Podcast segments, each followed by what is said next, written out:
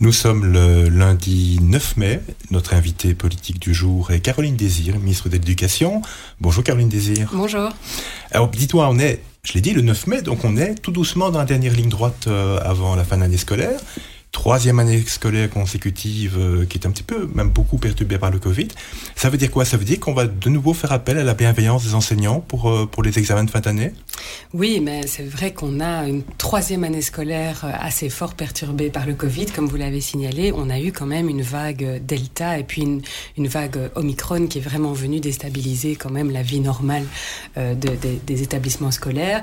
on voit heureusement maintenant une certaine accalmie. Hein, ça fait du bien vraiment à, tout le monde et je pense que euh, sans trop sans trop m'avancer, euh, ça pourra encore continuer jusqu'à la fin de l'année. Je crois que ça fait vraiment du bien, mais il faut pas oublier que ça n'a pas été une année complètement ordinaire, contrairement à ce qu'on avait espéré. Et donc à nouveau, effectivement, on a refait appel aux fameux essentiels. Donc on a demandé aux équipes de se concentrer sur les apprentissages essentiels. Ça veut dire ceux qui sont absolument indispensables pour euh, pouvoir poursuivre la suite du parcours scolaire, pour qu'on n'ait pas des lacunes pour, euh, pour l'année suivante, au cas où, évidemment, euh, on a dû rater, par exemple, trop d'heures de cours suite à des absences d'élèves ou d'enseignants.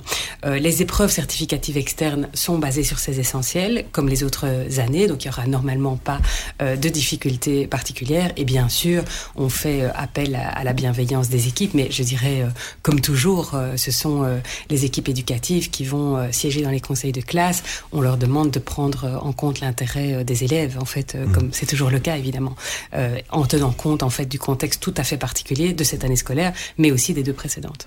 Les essentiels, j'ai des enseignants qui me disent c'est cohérent, il n'y a pas de doute de mm. ce côté-là, mais il y a quand même un souci quand on passe à l'étage supérieur. Les enseignants me disent on est obligé quand même de revenir sur des choses qui n'ont pas été vues l'année précédente, sinon ça nous pose problème pour pour l'année pour notre cours à nous. Donc c'est essentiel, c'est quoi? C'est plutôt un pis-aller ou quoi? C'est euh, Non, je dirais que c'est plutôt un guide. Si euh, des enseignants se disent euh, catastrophe, on n'a pas pu voir ceci ou ça, on a été trop perturbé cette année dans, dans, notre classe, ben, on leur donne des lignes de conduite, de dire mais voilà, concentrez-vous sur ceci parce que c'est ça qui est indispensable. Mais vous m'entendrez jamais dire qu'il n'y a pas il a pas d'impact sur les apprentissages. Trois années scolaires impactées comme ça par une crise sanitaire, évidemment que ça en a, même sur, on va dire l'habitude hein, d'étudier, etc des élèves. On l'a vu, ça a été très compliqué.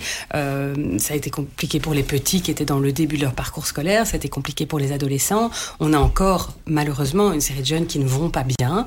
Euh, les centres euh, PMS nous alertent encore là-dessus. on a mis, vous le savez, beaucoup de moyens à la fois pour soutenir les élèves au niveau psychosocial, mais aussi pour, pour essayer de renforcer ces, ces apprentissages, de venir remédier aux difficultés. On a 27 millions d'euros qui ont été euh, dégagés dans le cadre du plan de relance européen pour soutenir les écoles secondaires.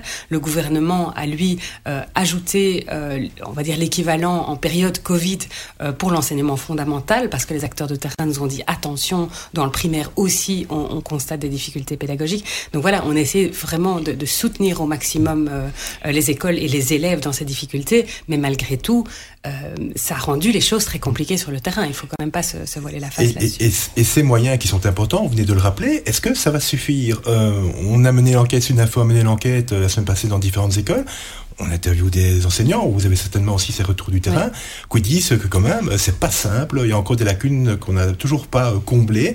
Euh, donc ça veut dire quoi? Ça veut dire que ce qui a été dégagé permettra d'y arriver à terme ou bien il va encore falloir allonger euh, de l'argent pour l'ermitation, pour autre chose? Mais donc, vous vous en souvenez, les, périodes Covid, donc l'encadrement supplémentaire que le gouvernement avait, alloué dans le primaire, il était limité normalement au, mois de décembre et puis on l'a prolongé jusqu'à Pâques, on l'a une nouvelle fois prolongé jusqu'au jusqu'au mois de juin. Euh, parce que on devait constater évidemment que l'année scolaire actuelle n'avait quand même pas été tout à fait euh, ordinaire ou facile pour euh, les acteurs sur le terrain. maintenant, on doit à un moment donné passer de mesures de crise à des mesures plus structurelles. Et donc, grâce aux nouvelles réformes du pacte qui vont entrer en vigueur l'année prochaine, on va venir en soutien aussi euh, en remédiation aux difficultés scolaires, etc., via d'autres mécanismes qui doivent venir prendre le relais. Parce qu'on ne peut pas évidemment continuer avec des mesures de crise. on espère évidemment que cette fois-ci, la situation va vraiment se normaliser l'année prochaine. Est-ce que vous craignez une génération fragilisée? Une génération d'élèves fragilisés par tout ce qui s'est passé euh? Et quand je dis fragilisée, ça concerne les acquis, les apprentissages, ça peut aussi concerner euh, le mental. On ne peut pas dire que l'actualité soit tout à fait propice à aller bien. Euh, moralement Voilà, je pense que d'abord, euh, ben, les jeunes ont, fait preuve d'une résilience exceptionnelle et on voit que dès que, dès que la vie se normalise, ben, ils reprennent tout de suite euh, quand même leurs habitudes. Oui, je crois que ça c'est, ça, c'est vraiment formidable, mais on doit pas sous-estimer non plus qu'une part d'entre eux ne vont pas bien, ont parfois totalement décroché de l'école, ont besoin de, soins parfois en santé mentale et donc il ne faut, pas, il faut pas que le retour à la vie normale occulte ces défis qui vont être énormes, je crois. Et vous le disiez, euh, le contexte général est quand même assez euh, anxiogène. Hein. Les, jeunes euh, passent de la crise climatique à une crise sanitaire inédite, à une guerre en Europe. voilà, il y a quand même beaucoup de raisons d'avoir un peu des, craintes sur l'avenir. Donc, le monde des adultes doit aussi pouvoir gérer ça, les encadrer, les soutenir, les encourager. Je crois que c'est pas simple d'être un jeune aujourd'hui. Hein. Est-ce que l'école peut contribuer à, remédier à ce, mal-être des, des élèves? Est-ce que c'est un, problème qui doit être géré à l'extérieur de l'école ou à l'intérieur, on peut trouver également des solutions? Les deux, je pense. Euh, D'abord, je les ai cités, mais il y a des acteurs qui sont les, les, les premiers partenaires de l'école, ce sont les CPMS qui ont fait un boulot exceptionnel euh, tout au long de cette crise. On parle pas souvent d'eux, mais je pense qu'il faut vraiment leur, euh, leur tirer un coup de chapeau parce que euh, ça a été compliqué. Ils n'ont jamais dû faire face à autant de demandes d'entretien individuel, d'élèves qui allaient pas bien, etc. Donc eux sont, sont vraiment de la première ligne. Hein.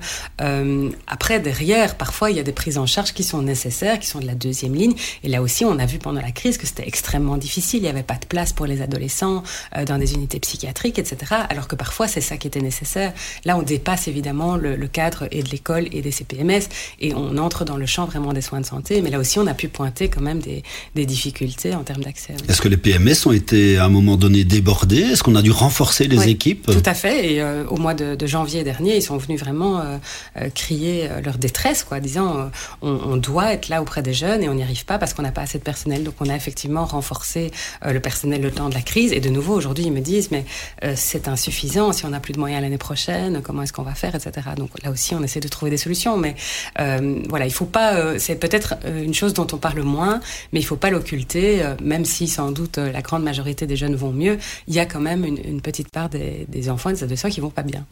J'aurais bien voulu vous interroger deux secondes encore sur cette fameuse bienveillance dont on parlait tout à l'heure. Est-ce que la bienveillance va devoir se prolonger jusqu'à ce que les enfants les plus jeunes qui ont connu euh, cette crise Covid euh, soit sortie de réto ou est-ce qu'on va à un moment donné revenir dans une vie normale et euh, prendre ne, plus tenir compte des acquis qui n'ont pas été enregistrés D'abord, vous savez, quand je parle de bienveillance, c'est un mot qui été souvent associé à moi et parfois qui a fait réagir les enseignants en disant mais enfin qu'est-ce qu'elle dit comme si le reste du temps on n'était pas bienveillant. Donc évidemment que la bienveillance doit être la norme dans les conseils de classe. Il faut quand même toujours évidemment prendre en compte l'intérêt de l'élève. Ce que je voulais dire ici, c'est qu'on est dans une situation exceptionnelle et donc il faut en tenir compte.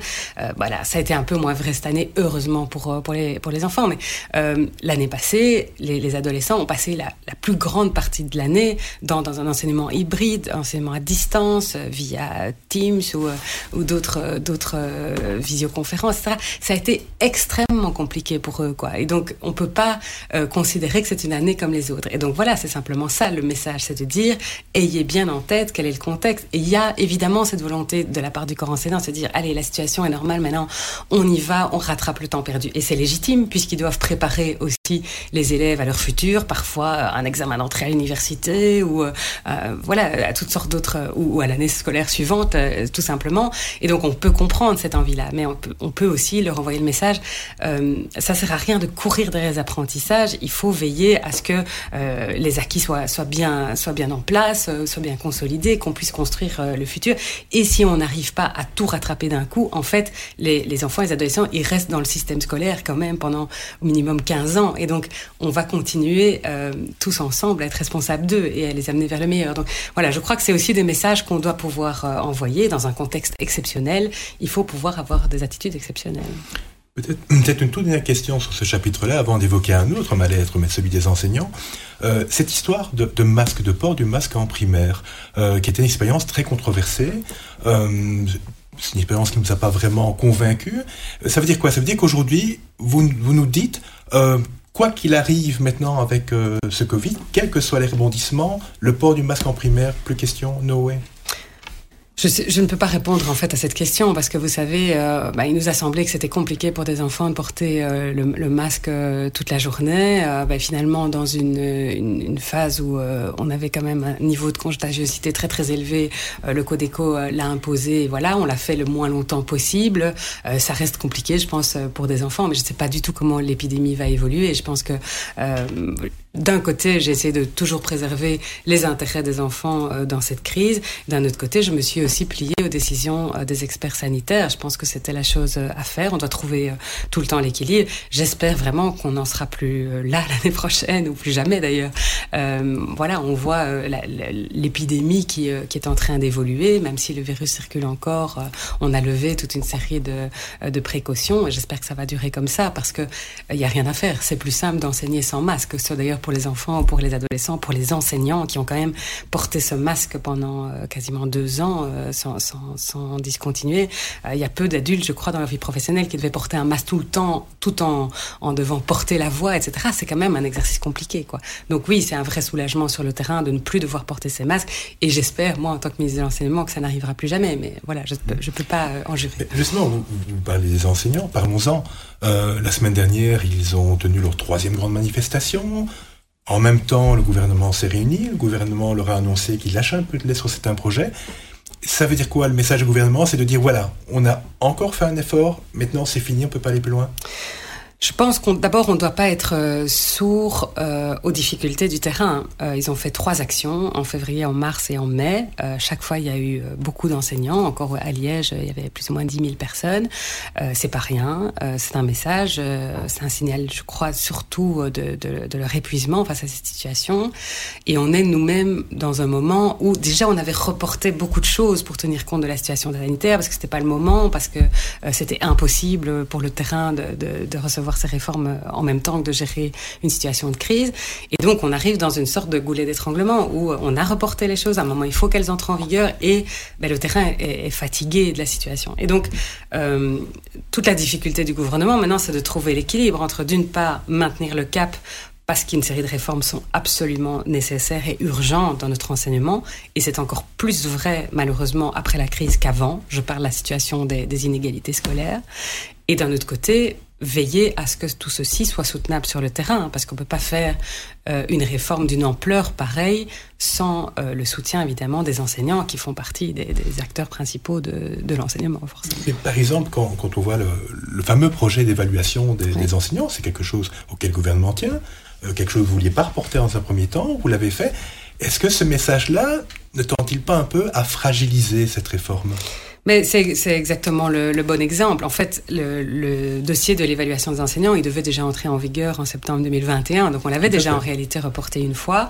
On a accepté maintenant de le reporter une deuxième fois parce qu'il n'y a rien à faire. On entend bien que sur le terrain, d'abord, un, ça ne passe pas. Et deux, il y a énormément de mésinformations sur le sujet. Et donc, on doit prendre le temps euh, de rediscuter de ce texte et aussi, surtout, de l'expliquer mieux. Parce qu'une partie des choses que j'entends dans les micro-trottoirs, dans les manifestations, etc., ou dans les témoignages qu'on lit dans les, journaux euh, des enseignants qui manifestent, euh, ben, sont, sont pas correctes, en fait, tout simplement. Et donc, euh, on veut réexpliquer ça calmement. Peut-être qu'il faudra ajuster le texte. Euh, parfois, c'est même, euh, les syndicats nous le disent, c'est même parfois une question de, vocabulaire euh, pour, pour faire mieux comprendre ce qu'on veut. Ce qu'on veut à tout prix, c'est pas une évaluation sanction. Or, c'est toujours ça qui revient dans la tête des enseignants. Tout le premier volet, c'est vraiment de l'accompagnement des enseignants. Et c'est nécessaire, et en particulier pour les, pour les jeunes enseignants, c'est un moment où on peut formaliser un échange euh, une discussion sur son métier entre l'enseignant et sa direction, euh, ce qui nous semble assez euh, normal d'ailleurs pour tout type d'emploi. De, ça nous permettra, donc c'est un entretien de, de, fonction qui aura lieu peut-être une fois par an ou au minimum une fois tous les trois ans, qui, qui, va être obligatoire pour les jeunes enseignants. et c'est un moment, par exemple, où l'enseignant peut recevoir un, un, feedback sur sa pratique, on peut lui proposer ou lui peut, peut solliciter d'ailleurs des formations. Le but, c'est vraiment d'accompagner, son développement professionnel. Ça, ça nous semble extrêmement positif et extrêmement nécessaire en fait. Euh, certains jeunes enseignants nous disent d'ailleurs, moi je suis enseignant depuis un an ou deux. Je ne sais pas du tout si je suis un bon enseignant. parfois, ils ont besoin aussi d'avoir un peu de retour sur ce qu'ils font. Donc ça, il me semble que c'est très positif et qu'en fait, c'est cette partie-là qui va toucher tous les enseignants et pour l'immense majorité, la procédure s'arrête là. ensuite, donc pour les jeunes enseignants et pour ceux qui le souhaiteraient, on peut prévoir un plan de développement des compétences. Et si à un moment on se rend compte que ça cale, que l'enseignant euh, est manifestement de mauvaise volonté, n'a pas envie de suivre les formations qu'on lui propose, etc., là peut s'enclencher une deuxième phase qui est la phase d'évaluation à, proprement parler, mais qui est encore entourée de toute une série de balises pour pas être une évaluation sanction euh, euh, bête et méchante, mais qui garantit évidemment les droits du membre du personnel à être entendu, à recevoir un plan d'accompagnement individualisé, tout ça. Donc, euh, toute la procédure pourrait s'étaler sur deux années scolaires avec plein de moments où l'enseignant peut être entendu, peut faire valoir ses droits, tout ça. Donc vraiment, et c'est une procédure exceptionnel au cas où on voit que l'enseignant euh, n'a pas envie en fait de, de tendre la, euh, de, de, prendre les mains tendues et, et de s'améliorer. Mais, alors pourquoi, cette opposition? C'est quoi? C'est un, une méfiance des, des enseignants vis-à-vis des ministres successifs qui ont amené tellement de réformes qu'à un moment donné on fatigué? C'est une méfiance vis-à-vis des directions en disant mon directeur je ne fais pas confiance, il va me faire un sale coup. Comment vous expliquez Mais d'abord je vous dis parce que je pense que le texte est malheureusement trop peu connu euh, et que bah, ils le vivent sans doute comme une sorte de violence en disant mais vous commencez euh, finalement ce pacte par euh, vouloir nous sanctionner et on on va pas être protégé face à l'arbitraire et si je m'entends pas avec ma direction etc j'ai même entendu je vais pouvoir être euh, évalué et sanctionné par par mes pairs. Tout ça n'est pas juste. C'est vrai que la première phase dans, dans le cadre de l'entretien de fonctionnement de, de fonction dont, dont je vous parlais tout à l'heure le directeur pourrait déléguer à un enseignant expérimenté cette partie là mais c'est une partie qui ne va jamais mener à une à une sanction ou à une évaluation c'est une partie qui est purement de l'entretien de fonctionnement. Donc, euh, la, phase évaluation qui pourrait mener à des sanctions, elle est tout à fait euh, dans les mains du, pouvoir organisateur et plus du tout même de la direction. Donc c'est des choses voilà euh, sur lesquelles il faut vraiment continuer à communiquer. Je dois dire que, que on a notre responsabilité. Moi, d'abord comme ministre, tout le gouvernement, on n'a pas suffisamment bien communiqué sur euh, les différents volets du, du pacte qui forment un équilibre. Hein. Et donc, c'est vrai que ce volet évaluation, il est nécessaire et il est évidemment plus défendu euh, par certains acteurs euh, que, que par d'autres, notamment par les syndicats. Mais il fait partie d'un équilibre général euh, qui a été quand même longuement discuté entre entre tous les acteurs et sur lequel ben, le gouvernement n'a pas envie de, de commencer à revenir parce que si on détricote cet équilibre précaire, c'est très compliqué, évidemment. Mais, effectivement, ça c'est une question aussi. On sait que le, pacte est quelque chose de terriblement ambitieux. Notre école en a besoin. Des projets qui vont être introduits à moyen terme, à court terme, ça été le cas pour certains, à moyen terme pour d'autres, à long terme encore. Est-ce que finalement on n'a pas été un peu trop ambitieux? Est-ce que quelque part, euh, vous pensez encore que tous ces projets vont pouvoir être implémentés? Il n'y aura pas une indigestion à un moment donné? Mais je pense que c'est en fait nécessaire qu'ils soient tous implémentés. On a vraiment voulu euh, imaginer le pacte comme une réforme systémique. Euh, vous savez, à un moment, euh, les acteurs en 2015 se sont mis autour de la table pour vraiment étudier euh, les causes, les maux de notre enseignement et d'y apporter en fait euh, des réponses concrètes, des solutions. Euh, Là-dessus, tous les acteurs se sont, se sont mis d'accord en réalité. Vous savez, on est un des enseignants les plus inégalitaires du monde. Notre recours au redoublement est incomparable avec les, autres pays. On est les champions du monde du redoublement, euh, ce qui fait qu'on est mauvais dans les résultats PISA, c'est justement cet écart immense entre nos très bons élèves et ceux qui sont complètement en décrochage de notre système scolaire. On doit résoudre ça, on doit faire mieux que ça. Il y a plein de systèmes scolaires dans le monde qui se sont réformés et qui ont pu être, euh, grâce à ça, plus performants. Donc je pense que euh, sur le constat, en fait, euh, tout le monde est d'accord. On est tous d'accord sur le fait qu'il faut avancer. Et comme la réforme est systémique, vous le savez, il y a 17 chantiers qui sont de front. Euh, on peut pas commencer à dire, en fait, on va agir que sur ce, ceci et pas sur cela. Euh, tout est lié, euh, évidemment. Et donc, on, va y aller. Je crois qu'il faut simplement doser, essayer de trouver l'équilibre pour que ce soit soutenable sur le terrain. Maintenant, il y a aussi une série de choses qui vont arriver à partir de la rentrée scolaire prochaine et qui vont faire du bien, je pense, dans les écoles. Et c'est pour ça qu'on doit avancer, c'est pour ça qu'on doit absolument restaurer une forme de paix sociale, euh, de, retrouver un climat plus positif autour euh, de l'enseignement parce que avec euh, l'entrée en vigueur du tronc commun en première deuxième primaire on va commencer à, comprendre très concrètement ce qu'il y a dans ce nouveau tronc commun comment on va venir soutenir les élèves, mais aussi les enseignants pour remédier aux difficultés scolaires. Et donc, on va arriver dans des choses qui sont beaucoup plus concrètes euh, et sur lesquelles on va pouvoir beaucoup mieux communiquer. Mais pour ça, il faut retrouver une forme d'apaisement. Justement, parlons-en de, ces prochains projets, euh, de cette année prochaine scolaire, mais peut-être avant, euh, Michel va peut-être nous parler un peu des, Ukrainiens, des, enfants ukrainiens. C'est aussi un pari, une difficulté supplémentaire. Donc euh, on a des milliers d'Ukrainiens qui arrivent dans nos écoles à, tous les niveaux. Est-ce que euh, on va préparer quelque chose de spécifique pour la rentrée euh, de septembre ou est-ce qu'on va continuer à travailler un peu de briquet de broc avec énormément de bonne volonté, je pense, de résilience? Mais est-ce qu'on peut mettre quelque chose de structurel en place pour la rentrée de septembre? Alors on est en train de travailler ça. On a un, un, groupe de travail avec tous les acteurs institutionnels de l'enseignement pour bien suivre la situation au fur et à mesure. On n'est pas euh, je dirais heureusement, euh, dans, dans, les chiffres qui nous avaient été annoncés euh, au départ, pour euh, plusieurs raisons. D'abord parce qu'il y a un peu moins euh, de réfugiés globalement que ce qu'on avait imaginé. Ceci dit, c'est peut-être pas fini et on, ça dépendra aussi de l'évolution évidemment de la situation de, de, la guerre en Ukraine. mais pour l'instant, ça reste gérable dans nos écoles. Aussi en partie parce que, et je crois que c'est surtout le cas des adolescents, certains suivent en fait un enseignement en ligne, à distance, via des plateformes mises à disposition par l'Ukraine elle-même. Et donc, ils, ils viennent pas tous euh, non plus frapper à la porte de nos écoles. Il y a beaucoup d'élèves inscrits en primaire, par contre, aussi en, maternelle, euh, mais on est aux alentours euh, de, de 2500 élèves pour l'ensemble de la Fédération Wallonie-Bruxelles, alors qu'il y a 900 000 élèves. Donc, vous voyez la proportion, ça reste aujourd'hui gérable. Il y en a beaucoup qui arrivent dans les écoles bruxelloises. On n'a pas mis un dispositif spécial en place, puisque en réalité, on a un dispositif qui vise à répondre à ces situations. C'est les dispositifs d'ASPA, donc dispositif d'accueil et de scolarisation des, des primo-arrivants et assimilés. Euh, ça nous permet d'ouvrir une classe dès qu'il y a huit enfants, même de niveaux différents. Euh, on peut dégager euh, d'abord un, mi-temps et puis à partir de 20 enfants, un équivalent temps plein. Ça nous permet de faire des cours de français renforcés avant qu'ils intègrent leur, leur, classe de niveau. Ce qui est important parce que souvent les enfants et adolescents ukrainiens, ils parlent ni le français ni l'anglais et en plus ils ont un autre alphabet. Donc il faut vraiment passer par, par cette phase-là. D'autres, et surtout les plus jeunes, sont accueillis finalement dans des écoles en étant plongé dedans euh, euh, et apprennent en fait très vite hein, en étant tout à fait en immersion. Donc on ne nous fait pas pour l'instant re remonter de difficultés particulières. Mais on doit évidemment euh, prévoir la rentrée scolaire prochaine, euh, notamment parce qu'il faut que ces enfants euh, puissent être euh, comptabilisés. Vous savez que le comptage se fait normalement au 15 janvier, donc ils n'étaient pas là. Et donc il faut que l'encadrement puisse suivre, euh, puisqu'ils sont là maintenant, il faut que euh, les écoles euh, qui les accueillent ne soient pas pénalisées évidemment, mais bénéficient de l'encadrement nécessaire C'est une, une des questions qui se posent, mais il y en a d'autres. Comment inscrire ces élèves en première secondaire alors qu'ils n'étaient pas dans la procédure d'inscription euh, Enfin voilà, il y, a, des choses comme ça techniques qui se posent. On est encore en train de réfléchir est-ce qu'on pourrait euh, euh, essayer d'engager en renfort dans les DASPA des enseignants ukrainiens, ukrainiennes?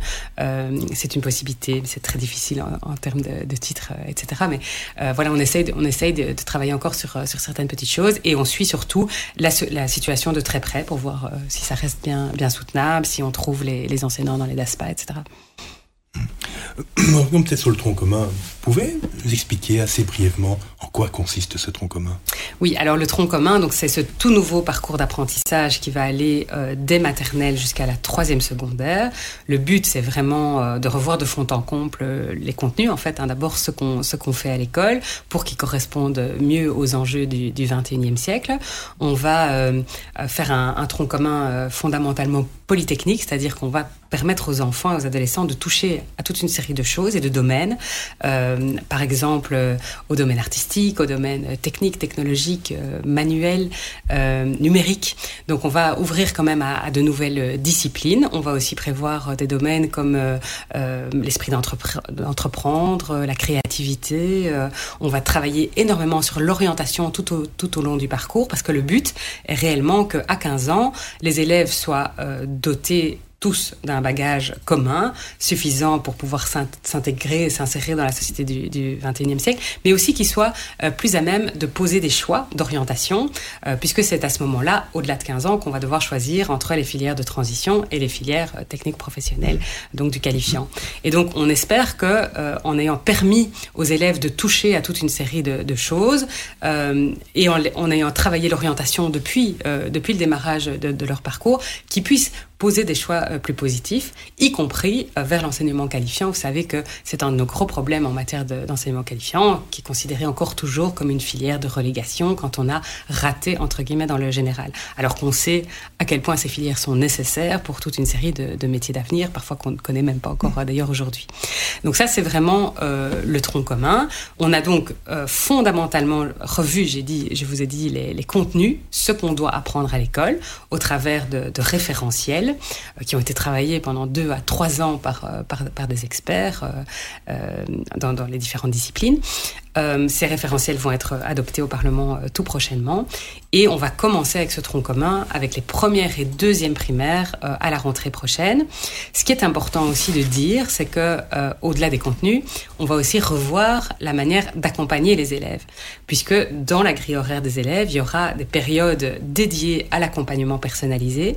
Le but étant que dès le début de leur scolarité, dès qu'une difficulté scolaire euh, se pose, on puisse y consacrer du temps. Et donc cet accompagnement personnalisé va permettre de respecter davantage le rythme des enfants, mais aussi de venir dénouer euh, des petites difficultés scolaires, des petites difficultés d'apprentissage au moment où ils se posent. Et donc là aussi, par exemple, euh, vous savez, on a entendu beaucoup parler de la taille des classes, des difficultés de, faire de la différenciation quand on a euh, 20, une, plus de 20 enfants dans une classe.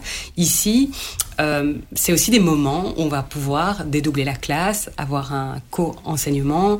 Euh, voilà, donc ça, c'est assez nouveau. Je pense que ça va être très nécessaire. On va quasiment euh, consacrer 6 millions d'euros à renforcer l'encadrement pour les premières et deuxièmes primaires, mais euh, quand on, on, sera monté en puissance dans, dans, dans, toutes les primaires, ce sera 50 millions d'euros qui seront dédiés euh, à ce dispositif. Donc je crois que c'est très très important de le dire, ça va quand même un peu changer ouais. la façon d'apprendre. Vous parlez de nouveaux référentiels, des enseignants de première et de deuxième s'inquiètent parce qu'ils ne les ont toujours pas vus. Vous l'avez dit, ils n'ont pas été votés au Parlement.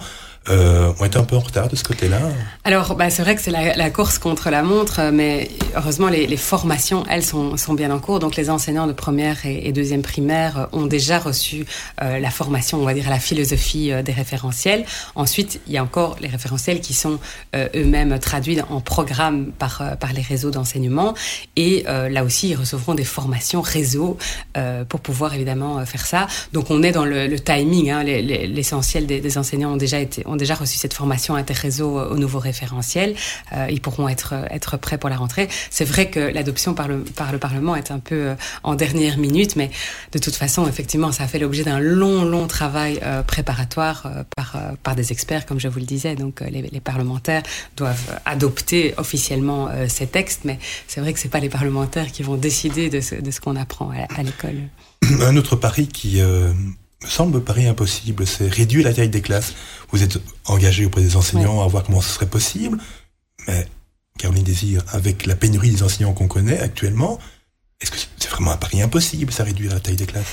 Mais d'abord, euh, j'entends souvent revenir cette préoccupation, donc je ne veux pas du tout la sous-estimer. Je pense qu'il doit y avoir effectivement des exemples euh, où il y a euh, tout d'un coup plus de 30 élèves dans une classe. En tout cas, c'est ce, qui me renvoie. Euh, D'un autre côté, on ne part pas de rien, puisqu'il y a un décret sur la taille des classes qui, par exemple, prévoit qu'en première et deuxième primaire, la moyenne doit être de 20 enfants par classe, avec un maximum de 24. si je prends, par exemple, la première et la deuxième secondaire, c'est une moyenne de 24 enfants par classe avec une possibilité de déroger à 25. Donc il y a des balises qui existent par, par niveau, etc. Euh, mais ce que les syndicats me disent, c'est qu'il y a parfois des dérogations qui sont euh, données un peu euh, de manière trop, euh, trop généralisée ou trop laxiste. Et donc, ce que je leur ai proposé, c'est que dans un premier temps, on fasse un état des lieux, qu'on objective vraiment la situation, parce que autant, on ne peut pas, je disais, le nier, il y a des, classes où les élèves sont trop nombreux, autant il y a aussi l'inverse, où euh, dans certaines classes, on est très très en dessous euh, des normes. Et donc, voilà, la première chose à faire, je pense, c'est faire un, une objectivation de la situation. La deuxième chose, c'est de voir, mais finalement, comment se passent ces dérogations. Il y en a certaines qui passent par l'administration de la Fédération de Bruxelles, mais c'est vraiment pas la majorité. Euh, ça passe aussi par, euh, par les pouvoirs organisateurs. Et donc là, je crois qu'il y a un vrai travail à faire pour voir, mais tiens, pourquoi est-ce qu'on on accorde parfois des dérogations à tour de bras? Il y a un décret, il y a des normes, euh, il faut évidemment les respecter au maximum. Donc on va faire ce travail-là. On s'est engagé avec les syndicats sur un calendrier. On va les réunir à partir de la rentrée pour avoir des propositions concrètes à la fin de l'année scolaire prochaine. La pénurie des enseignants, des nouvelles pistes pour euh, Alors euh, la pénurie euh, des enseignants, vous savez, c'est un c'est un problème malheureusement qui ne date pas d'hier et qui qui ne date enfin qui n'est pas d'ailleurs propre à, la fédération Wallonie-Bruxelles. Hein, on le constate en Flandre, c'est un gros débat chez chez les, chez les Flamands aussi. On le voit dans d'autres pays européens et c'est pas c'est pas simple parce qu'il n'y a pas une baguette magique pour pour le résoudre non plus. On avait pris un, un, premier décret un an après ma prise de fonction pour un peu assouplir un certain nombre de règles. On doit trouver le bon équilibre de nouveau. Hein, c'est toujours une question d'équilibre entre, euh, d'une part, assouplir un peu les conditions d'accès au métier, parce qu'on doit avoir des professeurs devant les classes. Euh, quand on nous dit on n'a pas de professeur de néerlandais dans une école depuis un an, c'est évidemment inadmissible, parce que là, c'est la faillite du système scolaire, évidemment. et d'un autre côté, on doit s'assurer quand même de la qualité de notre enseignement. Et donc, on doit avoir des profs qui ont les diplômes qui s'approchent le plus possible du diplôme nécessaire pour donner cours. Et donc c'est là qu'on doit trouver euh, comment mettre le curseur. Maintenant, euh, tout est dans tout, hein, donc on doit aussi attirer euh, des jeunes dans le métier d'enseignant. Euh, ce qui est bien quand on a des fonctions en pénurie, c'est qu'on est sûr évidemment qu'il y a du boulot à la clé quand on s'engage dans, les filières pédagogiques aujourd'hui. Euh, c'est aussi notre boulot de, valoriser euh, au maximum ces, filières, que ça redevienne des premiers choix aussi, c'est très très important. Mais pour ça, il faut que les conditions du métier soient, les meilleures possibles, que, les enseignants soient heureux de travailler, qu'ils renvoient aussi une image positive de leur métier. Et donc, tout est dans tout. Je pense que à nouveau, si on avance pas dans la réforme de notre système scolaire, ça va être difficile de, de valoriser la, la, la, profession. La réforme passe euh, notamment par euh, la, la, réforme du calendrier scolaire. Le nouveau calendrier oui. scolaire va entrer en vigueur euh, côté francophone à la rentrée euh, prochaine. Donc les, les, élèves vont arriver plus tôt euh, à l'école. Ils ne rentreront pas en même temps que euh, les, les, élèves flamands. On avait parlé d'un risque d'exode euh, des profs d'immersion, notamment néerlandais, qui repartiraient vers la Flandre puisque leurs enfants n'auraient plus le même calendrier qu'eux. Est-ce qu'on constate effectivement sur le terrain un départ de professeurs et du coup une augmentation de la pénurie de ce côté-là? Alors c'est effectivement des signaux qu'on nous envoie, mais c'est toujours difficile à évaluer parce que vous savez, les, les, les professeurs euh, en immersion, on les trouve toujours dans la toute dernière ligne droite, euh, juste avant, la rentrée. Donc on, va, on va voir évidemment ce qui se passe. On a un, groupe de travail que j'ai chargé de, plancher spécifiquement sur la question des profs de langue parce que euh, on a la question liée au rythme scolaire et, des enseignants en immersion, mais on a Euh, de manière générale une, question qui va nous tomber dessus euh, en, ter en, termes de recrutement de professeurs de langue, puisque, comme vous le savez, euh, en 2023-2024, on arrivera avec notre tronc commun en troisième et quatrième primaire, et c'est le moment où on va généraliser euh, l'enseignement de la première langue moderne en Wallonie en troisième primaire. Et donc, mécaniquement, on va devoir recruter 400 équivalents temps plein euh, pour donner les langues modernes. Euh, donc, c'est un sacré défi, quoi. Et donc, on va là aussi devoir trouver des astuces pour, notamment, attirer des enseignants de seconde carrière qui maîtrisent la langue et qui se formeront sur le plan pédagogique dans la foulée, etc. On va devoir être créatif parce que là, de toute façon, on, on doit faire face à un recrutement immédiat assez massif. Okay. Merci Caroline Désir. Merci à vous. Bonne journée. Bonne journée.